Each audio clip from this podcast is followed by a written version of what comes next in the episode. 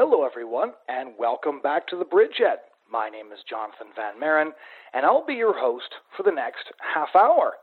Now, we don't have a lot of Canadian politicians on this show. We've had a few members of parliament. Uh, most recently, I think we had Arnold Viersen on to talk about Motion 47, which asked that the Canadian House of Commons set up a committee to study the connections between pornography and sexual violence. But now we're going to be talking to one of the Conservative Party leadership candidates. For the few of you who may not know this, or for the Americans who are listening, Canada's Conservative Party is currently uh, selecting a new leader to replace Stephen Harper, uh, who resigned his seat after losing his majority in the last election. And one of those candidates is a man named Pierre Lemieux. And the reason he's important is because he's created a lot of enthusiasm and a lot of excitement uh, for social conservatives. Because in Pierre, we have somebody uh, who can sit down and speak with the media, to speak with journalists, to speak to audiences right across Canada, and he articulates socially conservative values. He does so unapologetically, he does so winsomely, and so social conservatives feel well represented and then, of course, enthusiastic about somebody who can articulate their views uh, both fearlessly and winsomely, which is so important because social conservatives in Canada have felt very mocked. Uh, they have obviously been intentionally sidelined. You have people like the current Prime Minister, Justin Trudeau, uh, putting forward a vision, an idea of what it means to be a Canadian that specifically excludes social conservatives. And even inside the Conservative Party, there's uh, this increasing fear uh, that conservatives don't want to articulate social conservative positions because they feel like they're not electorally viable. That, of course, is in large part due to the fact uh, that the newspapers, no matter what, and regardless of the situation, love to portray social conservative beliefs as electorally unviable, and this becomes a self fulfilling prophecy. So I had the pleasure of meeting Pierre uh, last week at a presentation I gave uh, at the Association for Reform Political Action's God and Government conference, uh, after which I, I, met him again at the March for Life the following day, where he was speaking. So uh, I, I thought his stump speech was really exceptional. I thought he was a phenomenal communicator, and I would really encourage any of you in the short amount of time you have left to make it out to one of his events if you can and just hear what he has to say. And in the meantime, uh, Pierre was kind enough to agree to come on the show, and uh, we have a conversation about what it means to be social conservative in Canada, and I hope you enjoyed this conversation as much as I did. So, to start off, just uh, tell our listeners a bit about your campaign. It's got a lot more visibility in the last couple of weeks, and so uh, quite a number of people might want a, a larger explanation of what it is you're all about. Right. So, uh, as you know, I'm Pierre Lemieux. I'm running to be leader of the Conservative Party of Canada. We've been running an outstanding campaign from the very beginning. I've been really, really happy with the engagement of both Canadians who have bought memberships in the Conservative Party to support me and to support what it is I'm running on, but also conservative members who have indicated, like, yes, you are speaking to things that matter to us. You're talking about issues that other candidates are not talking about and that's making a difference. It is energizing us. It is renewing our, our faith in politics and in politicians, and what can we do to help? So, um, when I present myself, as I did to your students, actually, you, you had youth come to Ottawa to do training, mm-hmm. and uh, you afforded me this wonderful opportunity to speak to them. And, you know, I explained very briefly that I cover a lot of issues that matter to Canadians and to conservatives. So, reduce government spending and lower taxes. I want to focus on job creation. I'd like uh, us in Eastern uh, Canada to have access to Western Canadian energy. I support our men and women in uniform. Uh, and I have concerns about immigration and refugees, the same concerns that Canadians have about security uh, and not wanting terrorism to come to Canada. But then I explain my platform's even wider than that. Like, that's a wide platform to start. But there are lots of leadership candidates who have a very similar type of platform width in terms of issues. I go even wider because I start talking about um, really important things like freedom of speech and political correctness. We must push back on political correctness and we must protect our freedom of speech. We must stand to protect our freedom of speech because it's being eroded uh, by a, a, number of different motions and initiatives in Parliament, as well as just political correctness is alive and well in Canada, and we need to push back against it. I also talk about the value and the strength of uh, social conservatives, people with faith based values, and people with life values who value life from the moment of conception through to natural death. I see these values as a strength of our country. I see them as a strength of our party, and I want a bigger party as leader. And I say if you have these values and you are not in the Conservative Party, then our Conservative Party is too small. We need you to be politically engaged. It's in your best interest to be politically engaged because your ability, our ability to live our values freely and to be able to express them within society, that is all political. So political engagement serves us well. We need to be involved, especially in a leadership race, uh, to be leader of the Conservative Party of Canada. And let's just let's discuss that the pushback against political correctness a little bit more because one of the things people have been getting excited about in your campaign is the fact that the Canadian establishment, you know, be that the CBC, be that certain politicians, be that those who uh, go after anybody who who de- uh, defects from a certain script, Canadians want to discuss certain issues that aren't considered worthy of discussion by the establishment, but it also pigeonholes what it means to be Canadian. At the March for Life, you said, I am Canadian, and your point was being that you held socially conservative views, but that had nothing to do uh, with how Canadian you were. In fact, as I pointed out in my speech to the same students that you spoke to, Canada has a 48 year legacy, for example, of permitting abortion on demand as opposed to a over century long over century long legacy of protecting children in the womb. So when we're asked to look back at our Canadian heritage and ask ourselves what it means to be Canadian, we actually have choices. And this is sort of a, a new discussion for a leadership candidate to be to be wading into. Yeah, and I think it's it's so vitally important because you're right. When I present myself, um, as I did to uh, the youth that you brought to Ottawa, or when I'm in front of a larger audience, maybe 150 people at one of my events, or even on the national stage in that Toronto debate when there were 500 people in the audience and it was being broadcast across Canada, I say, you know, I'm Pierre Lemieux. I am socially conservative. I um, am pro-life, and I I uh, want to protect freedom of speech. I am pro freedom of speech, and I am Canadian and these are Canadian values. This is so important that this never be taken away from us. And you know, sometimes we start to believe what the media keeps telling us. Oh, these are these are from a, another age. You know, Canadians have moved on. No, there are millions and millions, for example, of faith-based Canadians. Because I, I, I present the argument.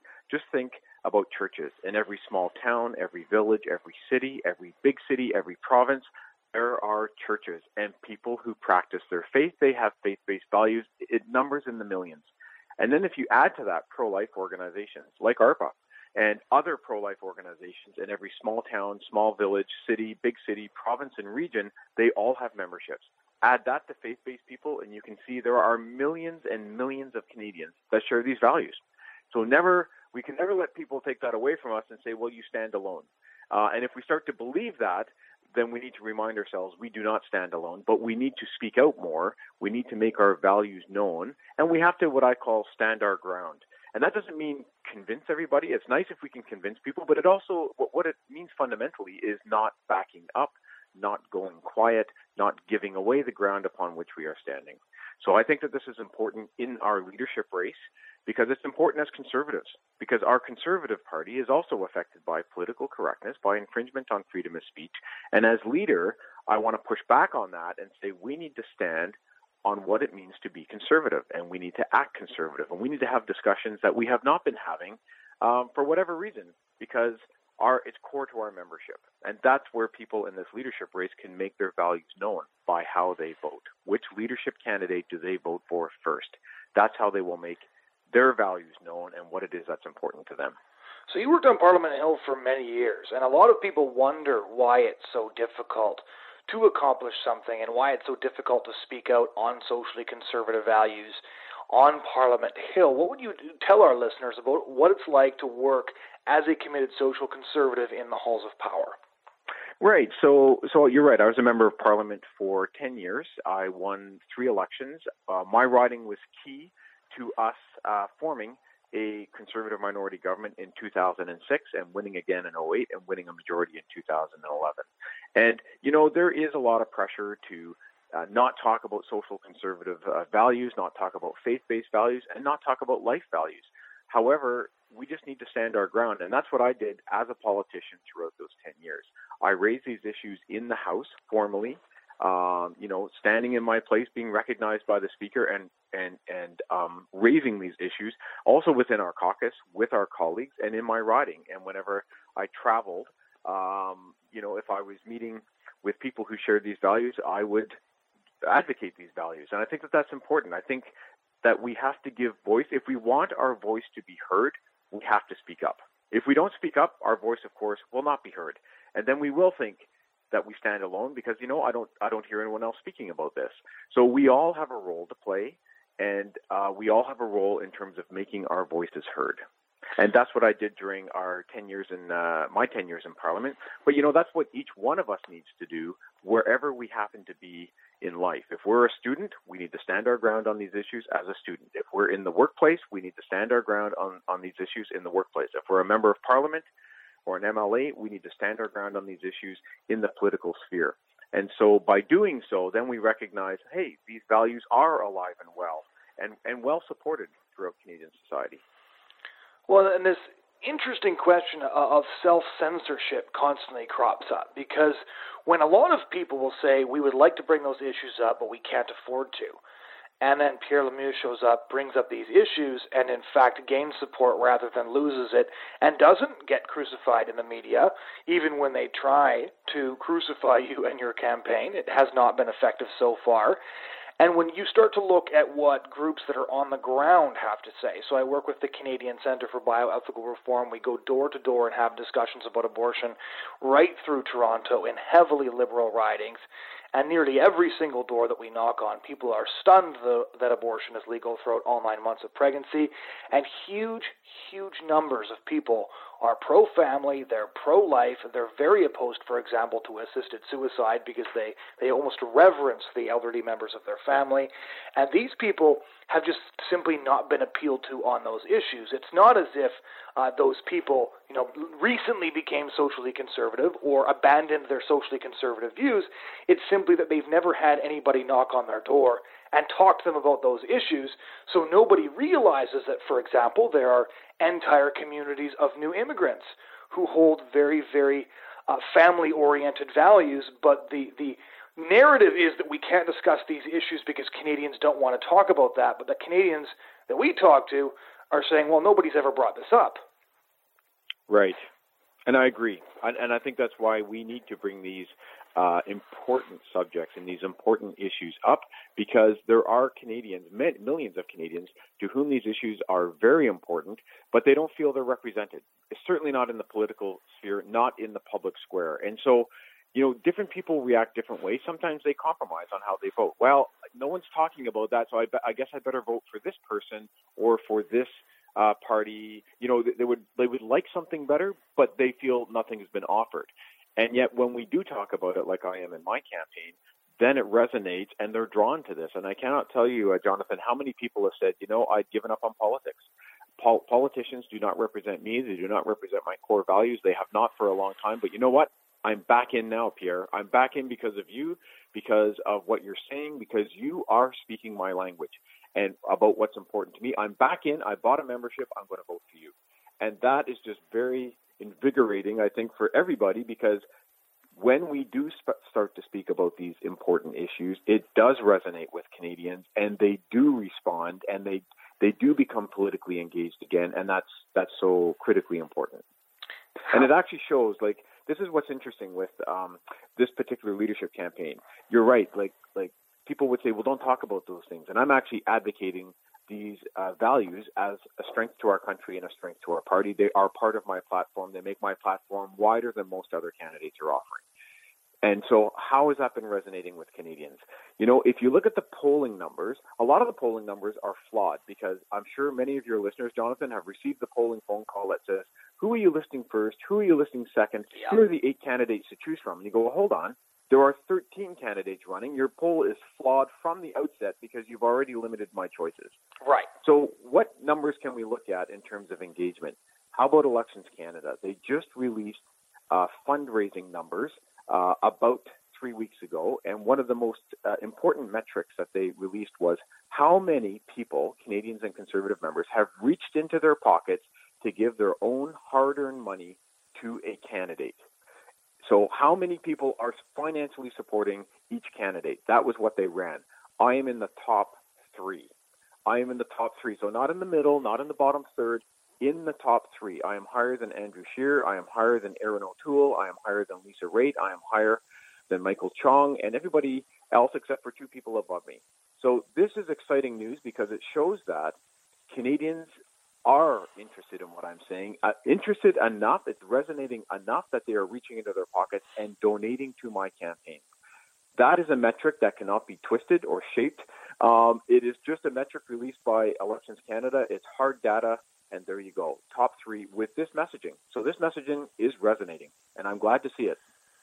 So, how do we keep this discussion going? I would say one of the main effects that I've seen you have on this conservative leadership race is that social conservative issues have actually been surfacing in the lingo and the campaign speak of other candidates because they they've they've watched you do this, they've seen it resonate, and they do it too. So Maxime Bernier has taken it upon himself to condemn sex selection abortion, even though he's very pro-choice. Uh, Rick Peterson is also very pro-choice, but sent out an email saying that social conservatives would be welcome in his party, which I would point out as well as a far cry from a lot of the commentary that was happening just after Harper's election, where people like Tasha Kheiriddin were saying, you know, social conservatives cost him the election and they should go. So you've already created space for social conservatives in the Conservative Party. I think that's undeniable when you have uh, pro choice conservative leadership candidates coming out voluntarily bringing up the abortion issue and saying that that would be a discussion they would be willing to countenance. But how do we keep this movement going now? So we know what will happen if you win, but there's a you've brought a lot of people into politics. Uh, that are here because of what you've been saying, because what you've been putting forward. Uh, what happens if you're not leader? How do you keep those people involved? And how do you keep going with your message? I'm not suggesting a speaking tour because I'm sure you're probably pretty tired of being on the road by now, but you know what I mean. Yeah, so I've done. You're right. I've done 120 events across our country. yeah, uh, wow. Uh, meeting with Canadians, and you know, uh, just expressing who I am, why I'm running in this race, and why this race is so important to Canadians and to Conservative members. And uh, my advice would be the following: that that people continue to speak up about the things that are important to them, and that they communicate with the new leader and the leader's team to ask for action on these issues. So you're right my very presence in the race has helped change the landscape, and it has basically uh, resulted in other leadership candidates recognizing that people with social conservative values, faith-based values, and life values, they are a presence. You know, a noticeable presence within the party and within Canadian society, and they need to be recognized. They need to be addressed. And so it is very important for people who have these values to continue to be heard. First, they're going to be they're heard by joining the party, but most importantly by their vote and how it is that they're voting in this leadership race. But regardless of who the leader is, it is important that they continue to communicate with the new leader and with their team uh, in order to make their views known and to make their expectations known. To say, well, are we going to be moving on this? Will, will I see an initiative on that? Uh, we need to move in this direction. And I think that that kind of messaging, that consistent messaging, that that continues to reach outwards and bring more Canadians in to the political process, that will benefit uh, that will benefit everybody. That will hopefully yield some tangible fruit um, from all of this work that's been done during this leadership race. So, what the listeners are going to want to know is, are you going to run again? Because you've positioned yourself in, in, in a very similar way to Elizabeth May that she has a, a, a, lot of loyalty among a lot of people she, she speaks for that aren't used to having somebody speak so openly on their issues. Now, you have the same thing. As I said, a lot of people who have joined politics simply because uh, they were encouraged and inspired by the fact that you spoke out on the things that are most important to them while many politicians, even who hold their values, don't do so uh, um, because because they're afraid. So, what are you going to do with this influence? Are you going to run again? I am very open uh, to running again. Uh, you know, depending on the outcome of this race on May 27th. I mean, if I become leader, I will be fully engaged. I will be running again uh, to ensure I have a seat in Parliament. Uh, that much is certain. If if I for some reason I am not the leader, then I am very open to running again in 2019. Uh, we will see what God has in store. Uh, I've learned, you know, Pierre Lemieux used to have a five-year plan, and then Pierre Lemieux learned, you know, I could hardly see one week in front of me. so it's good to have a plan and, a, and an expectation, but we're not at 2019 yet. But I am very open uh, to running again. I felt I felt uh, me being a member of parliament was an extremely good fit for me and what it was God uh, was ask, is, is, asking me to do and was asking me to do throughout those 10 years. The skill sets uh, which I have and with which He blessed me. So as we move into 2019, of course, there will be discernment and the conditions have to be right. Uh, but I'm very open to running again. Uh, I believe that I can continue to serve Canadians and conservative members uh, across our country as a member of parliament. Well, thank you so much for taking the time to explain all this to us. Well, thank you, Jonathon. I really appreciate you uh, having me on your show.